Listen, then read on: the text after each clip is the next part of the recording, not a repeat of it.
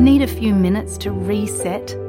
Great Minds is a podcast from SBS that guides you through different meditation styles from around the world. Listen wherever you get your podcasts.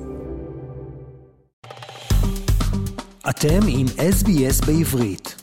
לעוד סיפורים מעניינים, כנסו ל-sbs.com.au.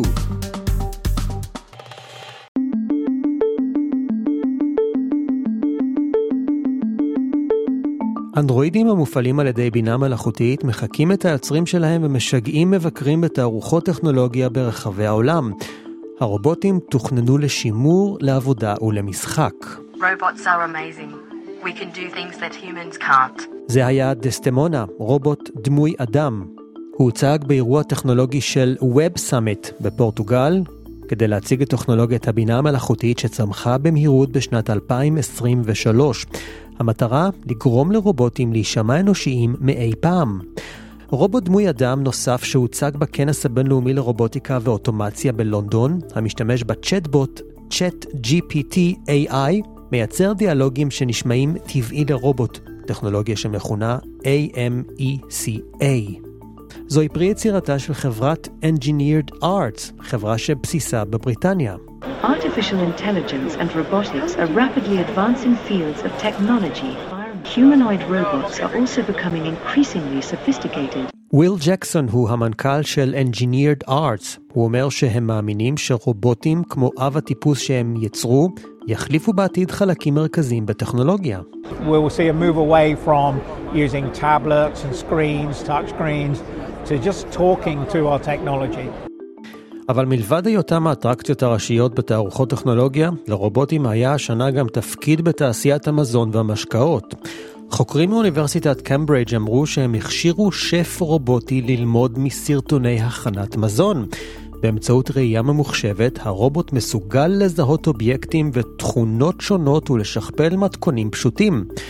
מכונת בלאבוט בגובה המותניים מותאמת לשירות לקוחות. הרובוט יכול לקבל את פני האורחים, להוביל אותם לשולחנות שלהם, להעביר עליהם אוכל ושתייה ולהעביר כלים מלוכלכים למטבח. בפורום הרובוטיקה האירופאי בדנמרק, מזכ"ל האיחוד האירופאי בתחום הרובוטיקה, ריינהרד לפרנס, אומר שסוגים כאלה של רובוטים יכולים להיות שימושיים בעתיד.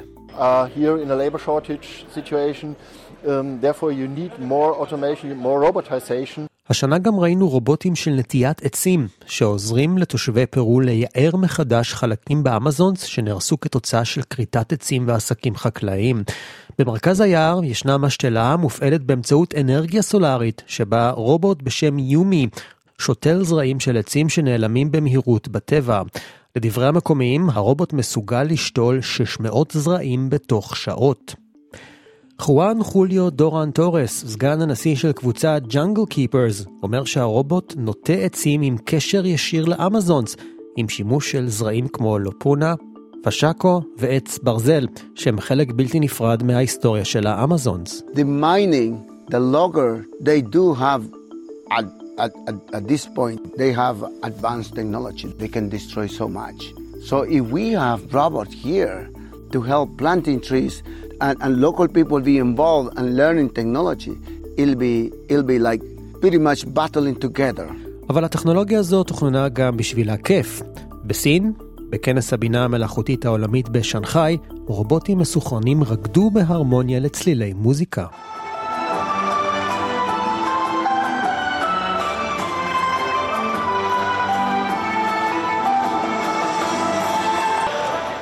הרובוטים מצוידים ב-34 מפרקים גמישים חכמים בצוואר, בכתף, בשורש כף היד, במפרק ובברך, ויש להם מספיק מיומנות בכדי לזרוק כדור לסל. זן קו הוא המייסד השותף של Fourier Intelligence. The system itself can achieve self-balanced walking and perform different tasks. Um, we can program it to sit, stand, and jump. We can program the arms to pick up, um, you know, uh, utensils and tools. בכנס מפתחי המשחקים בסן פרנסיסקו הוצג חתול רובוטי בשם נושי. הוא נוצר על ידי אמן יצורים הוליוודי, והוא יכול ללמוד מוזיקה ולהמציא תנועות ריקוד מקוריות.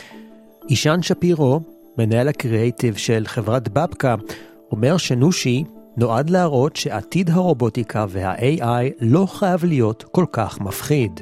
The reality of the development of these technologies is going to disrupt every part of our society, culture, and life. And so we're here, they are here to invite participation and playful exploration and prototyping.